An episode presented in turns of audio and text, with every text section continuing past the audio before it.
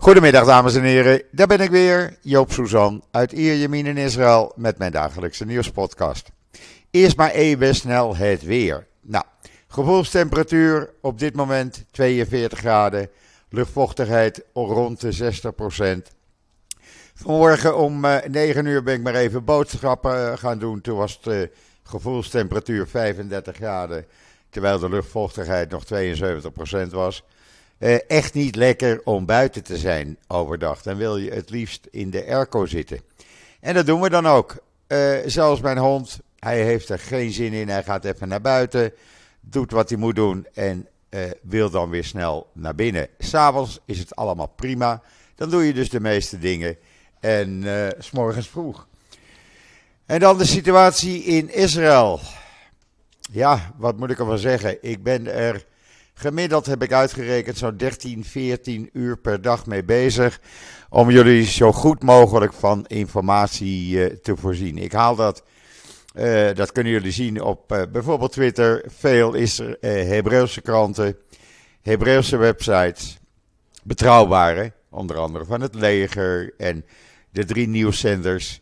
de Hebreeuwse Ynet en de Engelstalige kranten natuurlijk en nieuwsmedia.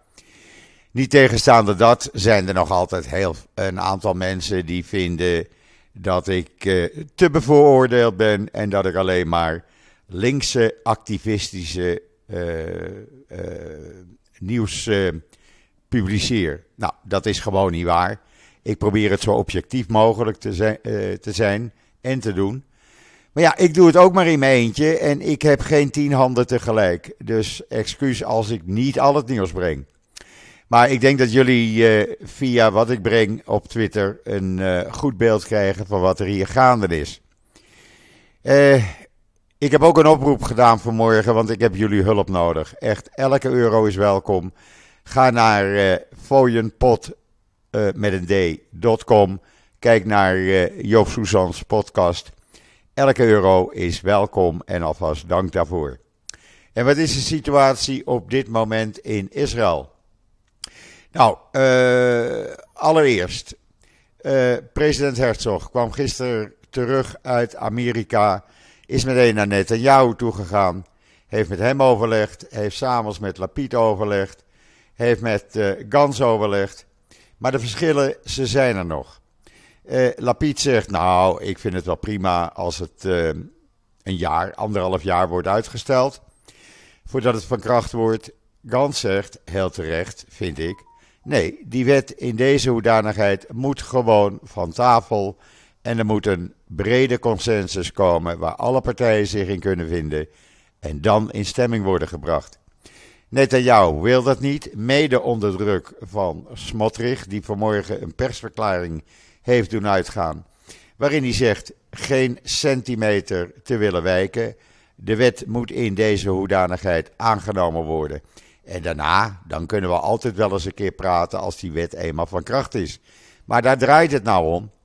Daar willen uh, ja, al die honderdduizenden demonstranten niets van weten. Uh, over demonstranten gesproken. Uh, het lijkt erop dat Benkwier opdracht heeft gegeven hard op te treden. de leiders van de demonstranten zijn gewelddadig opgepakt vanmorgen bij de Knesset. Anderen worden opgepakt en vastgezet. Uh, ik weet niet waar die man mee bezig is, maar uh, dat gaat op deze manier niet goed zo. Ondertussen willen de demonstranten niet van uh, wijken weten. Het groeit alleen maar het aantal. En ik verwacht dat in de loop van de middag, als die stemmingen gaan beginnen, er mogelijk wel 100.000 of meer demonstranten zullen zijn. Uh, gisteravond was er ook een tegendemonstratie in Tel Aviv. Daar uh, uh, kreeg ik beschuldigingen naar mijn hoofd van ik ben bevooroordeeld en ik geef de juiste getallen niet waar. Nou, die haal ik uit Israëlische media en daar staat in maximaal 62.000 mensen en geen 300.000 mensen als sommigen beweerden.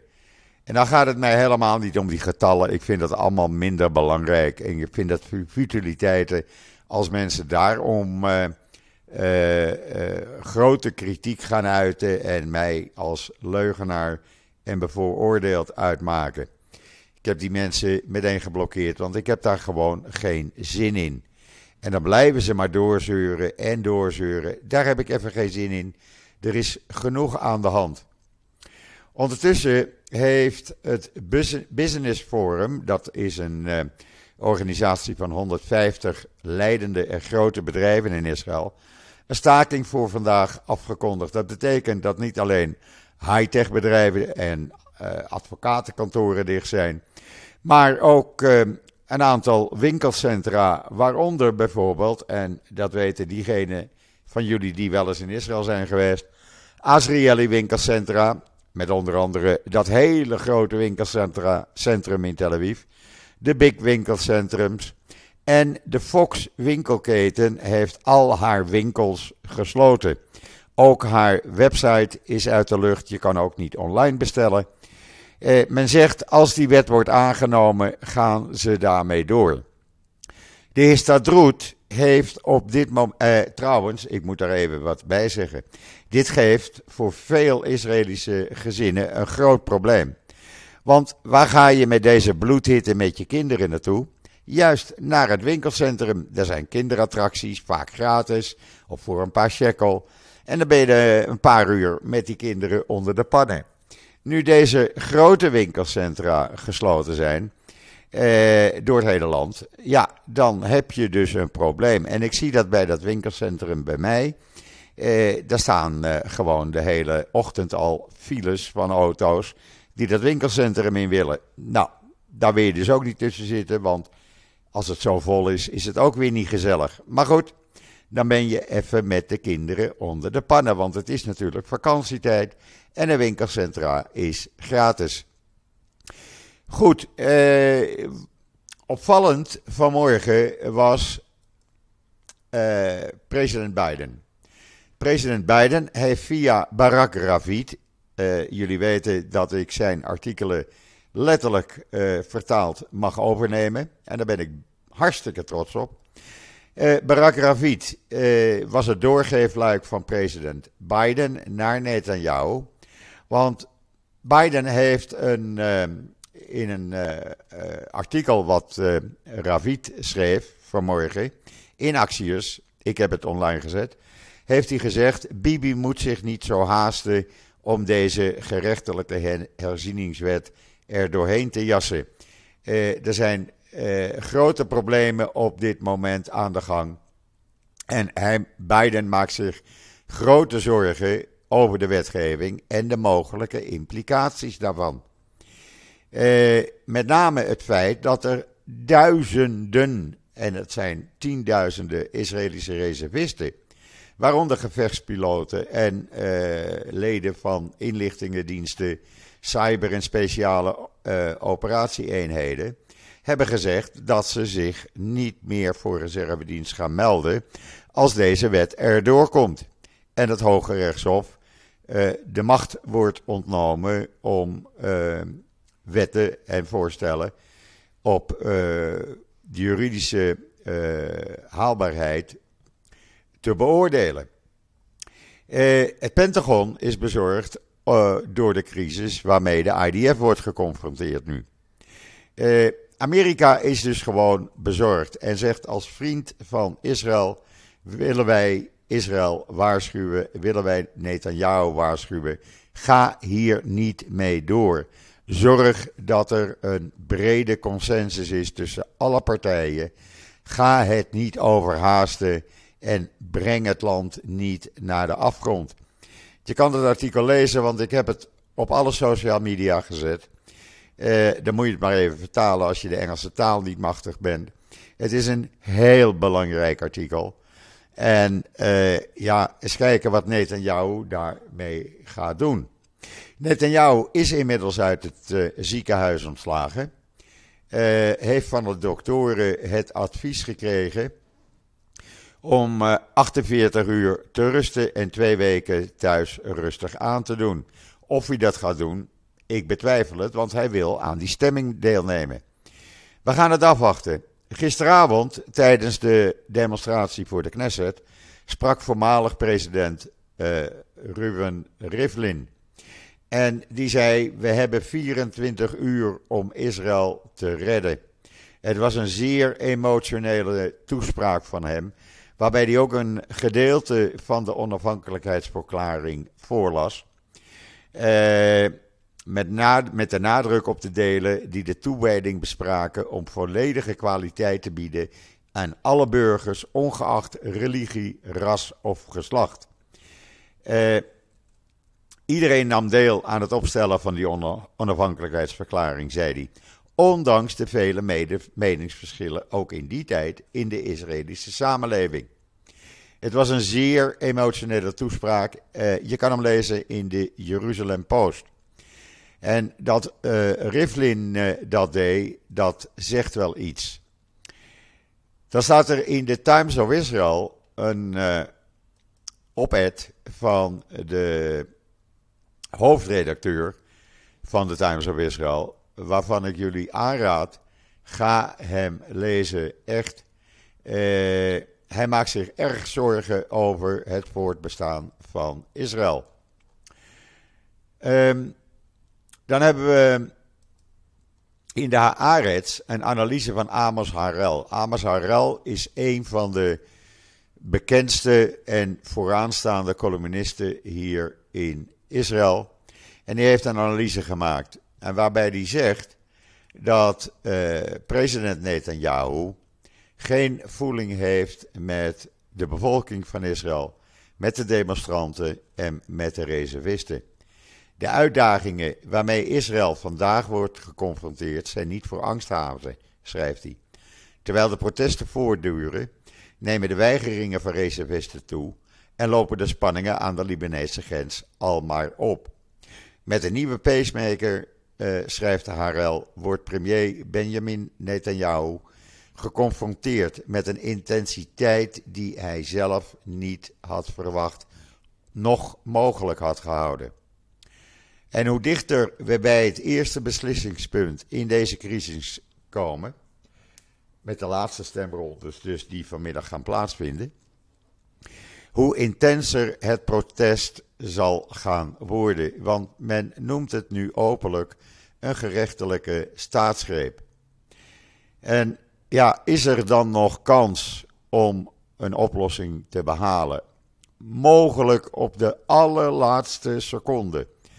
Uh, gisteren had de Histadroet dus een voorstel uh, gedaan. Waarbij Lapid zegt: Oké, daar ga ik mee akkoord. Maar Gans dus weer niet. Herzog neemt dat voorstel weer op om te onderhandelen met alle partijen. Om te zorgen dat daar dus wel een oplossing uitkomt. Of dat gaat gebeuren, ik durf het niet te zeggen. Uh, Arson Ostrovsky waarvan ik regelmatig op Twitter eh, artikelen en eh, opinies eh, retweet. Die schrijft in Israël Ayom, een eh, aan de regering gelieerde krant. Er is nog tijd om dit goed te krijgen, maar schreeuwen, dat werkt daarbij niet. Er zijn uh, de twee belangrijkste vragen die er zijn: de aard en de omvang van de hervorming en de wijze waarop deze wordt uitgevoerd. Ik zou zeggen, ik heb hem op Twitter staan. Zoek hem even op en ga hem lezen, want ik ga hem niet helemaal voorlezen natuurlijk. Dan uh, een ander negatief uh, gevolg van wat er nu in Israël aan de hand is. En dat is echt hartstikke ernstig. Als de regering daar geen rekening mee houdt, ja, dan weet ik het ook niet meer. Gisteren werd er bekend dat 67% van de Israëlische start-ups geld uit Israël wegsluist naar andere landen. Nu is uh, vanmorgen bekend geworden dat ruim 70% van alle Israëlische start-ups bezig is uh, hun bedrijven in het buitenland te laten registreren en nieuwe start-ups in het buitenland op te richten. Men vertrekt uit Israël. Men voelt het hier niet meer safe. Sorry. Dat is uh, een uitkomst van een onderzoek van Startup Nation Centraal, uh, een non-profit organisatie. En die zegt Sorry, even een slokje water. Die zegt dat de economische impact van deze beslissingen enorm is. Want het betekent dat de wereldberoemde technologie sector van Israël, wat een van de belangrijkste groeimotoren van dit land is en goed voor 15% van de economische output tot 50% van de export en 25% van de belastinginkomsten, langzamerhand uit Israël wegtrekt. En dat is niet goed. Uh, eerder dit jaar al, in de afgelopen maanden, maakte zo'n 80% van de bedrijven in de high-tech sector melding van annuleringen van vergaderingen, bijeenkomsten door investeerders. Als gevolg van onzekerheid door deze gerechtelijke hervormingen. Uh, dit gaat niet goed. Daar moet de regering rekening mee houden. Doen ze dat niet, dan ja, is over een aantal maanden uh, de high-tech sector gehalveerd. Ondertussen heeft uh, Benny Gantz, een voormalig stafchef van de IDF, met toestemming van Netanyahu, een gesprek gehad met stafchef van de IDF Halevi over de uh, veiligheidssituatie. Is de IDF nog in staat om aan uh, een oorlogsdreiging, uh, ja, om daarmee om te gaan? Nu er zoveel reservisten dienst gaan weigeren. De situatie is zeer zorgwekkend, had Halevi gezegd. En we zijn op alle mogelijke manieren bezig om hier zo goed mogelijk mee om te gaan. Strategische veiligheidsbeslissingen te nemen. Maar had hij gezegd tegen Gans: de premier moet hier rekening mee houden met elke beslissing die hij nu gaat nemen. Het gaat niet alleen om de politieke veiligheid, het gaat om de veiligheid van de staat Israël, die enorm onder druk staat. Hezbollah hoeft maar de grens open te steken en een oorlog eh, te beginnen op uh, bevel van Iran. En ja, de reservisten zullen niet komen. Althans, dat zeggen ze. Uh, eh, 500 piloten die niet opkomen draven voor reservedienst, oftewel training.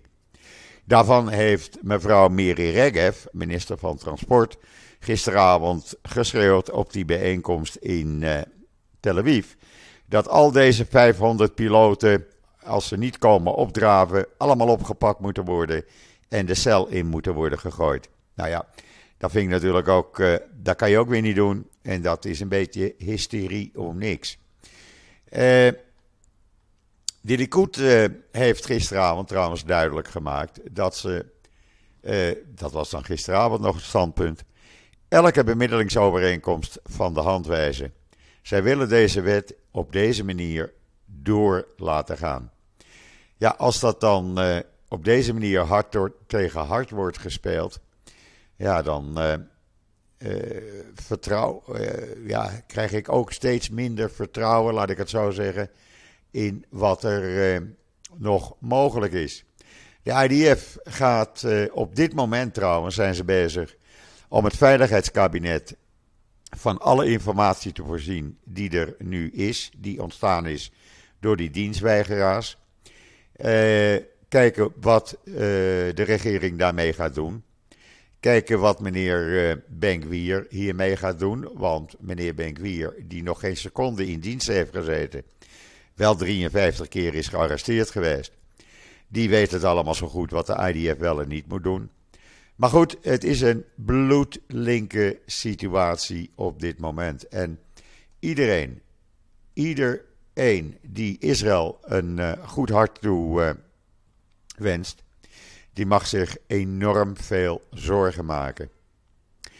En dan is er inmiddels een wet doorheen gekomen in Israël die de rechten van vrouwen, ik, ja, ik wou dat toch even noemen, ondanks alle heisa die er op dit moment is over uh, die wet. Maar er is ook een wet stilzwijgend aangenomen die uh, de rechten van vrouwen ernstig belemmert. En waarom belemmert die uh, de rechten van vrouwen? Omdat de rabbinale rechtbanken meer zeggenschap hebben gekregen over zaken zoals echtscheiding en kindervoogdij en dergelijke. Gisteren stond er in uh, de Hebreeuwse Ynet, ik heb dat ook online gezet, een heel uitgebreid artikel. Waarin al bleek uh, hoe er met rechten van vrouwen om wordt gegaan. Vrouwen die uh, wilden scheiden, moesten, ja, dan moet je dat hier voor een rabbijnse rechtbank doen. Die moesten de meest uh, intieme vragen gaan beantwoorden. wat voor manier ze seks hadden of ze de seks uh, prettig vonden. Of haar man gewelddadig was en hoe die dan gewelddadig was. Wat hij dan deed. Beschrijf dat maar in detail. Een ander die kon alleen maar scheiden als ze een opgave deed van alle seksspeeltjes die, die ze had. En wat ze daarmee deed. Uh, pas nadat ze dat had gezegd, en natuurlijk enorm vernederend, gaven de rabbijnen haar toestemming om te scheiden. Ja, sorry, ik heb hier geen woorden op voor. Ik kots hierover. Uh, je kan het teruglezen in de Hebreeuwse Wynet, Judot Aganot, een van de grootste kranten in Israël, vergelijkbaar met de Telegraaf, qua omvang. En bijvoorbeeld Haaretz, die hierover durft te schrijven. Uh, het betekent dat vrouwen, en dat zien de ultra-orthodoxe uh, partijen graag, die, hebben, die worden monddood gemaakt. Want zo gaat dat in de ultra-orthodoxie ook. Vrouwen hebben niets in te brengen, hebben niets te zeggen, moeten doen wat hun man uh, hen opdraagt of de rabbijn hen opdraagt en meer niet. Als dit de toekomst is van Israël, sorry, ik kan me daar alleen maar kwaad om maken. Vrouwen en mannen zijn gelijk. En vrouwen hebben dezelfde rechten en plichten als mannen. En die moeten niet door een stelletje rabbijnen, die niet eens van deze wereld zijn, eh, monddood worden gemaakt. En dit is de recht, een van de wetten die er stilzwijgend doorheen wordt gejast. Dit is waar Netanyahu mee akkoord is. Ik heb hier geen woorden voor. Ik vind dit het meest schandalige wat je kan doen. Het meest schandalige richting vrouwen. Dit zijn discriminaties. En als deze wet erdoor is, en dan kom ik weer op die wet, dan kan dat gewoon erdoor gaan. Want dan is er geen hoge rechtshof meer die kan zeggen: hé, hey, stop eens even. Dit gaat ons te ver. Dit is discriminerend naar vrouwen toe. Dit mag in deze, uh, op deze manier geen doorgang vinden. En dat is precies waar die ultra-orthodoxe partijen en extreem rechts precies wat zij willen. Zij willen het Hoge Rechtshof monddood hebben, kunnen doen en laten wat ze willen. Ze kunnen benoemen wie ze willen, op welke post, ongeacht of ze nou wel of niet uh, capabel zijn, of ze ervaring hebben. Als het vriendjes zijn die ze een dienst willen bewijzen, kunnen ze die directeur van een ministerie of een of andere organisatie maken. En er is geen enkele instantie die hier tegenin kan gaan. Want dat is de inhoud van deze wet. En ja, als mensen in Nederland vinden dat ik daarmee bevooroordeeld ben, het zij zo, maar ik blijf hier tegen vechten. Ik wil niet dat Israël een land wordt waar ultra-orthodox en extreem rechts, oftewel de kolonisten, het voor het zeggen gaan krijgen. En seculiere mensen of traditionele Joden niets meer in te brengen hebben. We zien het hoe Benkwier op dit moment omgaat met die dagelijkse moorden in de Arabische sector. Niet dus. Hij vindt dat wel prima zo. Dat gaat hem uitstekend, uh, is dat voor hem. Hij hoeft er niets aan te doen. Ze moorden hun zichzelf al uit, heeft hij gezegd. Dus geen extra politie, geen uh, manieren om die moorden tegen te gaan. Wel nee, Benkwier vindt het allemaal prima als minister van Nationale Veiligheid. Hoe kon je in vredesnaam, Netanyahu, een man die 53 keer in de cel heeft gezeten, minister van Nationale Politie en Veiligheid maken? Ik heb daar nog steeds geen woorden voor. En ja, ik ben emotioneel, omdat ik weet dat Israël vandaag, de komende uren, de komende avond, de komende nacht, voor een van de meest belangrijke beslissingen in zijn bestaan staat. Welke kant gaat Israël op? Blijven we een democratisch land? Of worden we een soort Iran, waar ultra-orthodox en uh, extreem rechts het het zeggen gaan krijgen? En Netanyahu de ja-knikker is, die verder niets meer te zeggen heeft, omdat hij in de houtgreep is van deze partijen. Dit mag en kan niet gebeuren.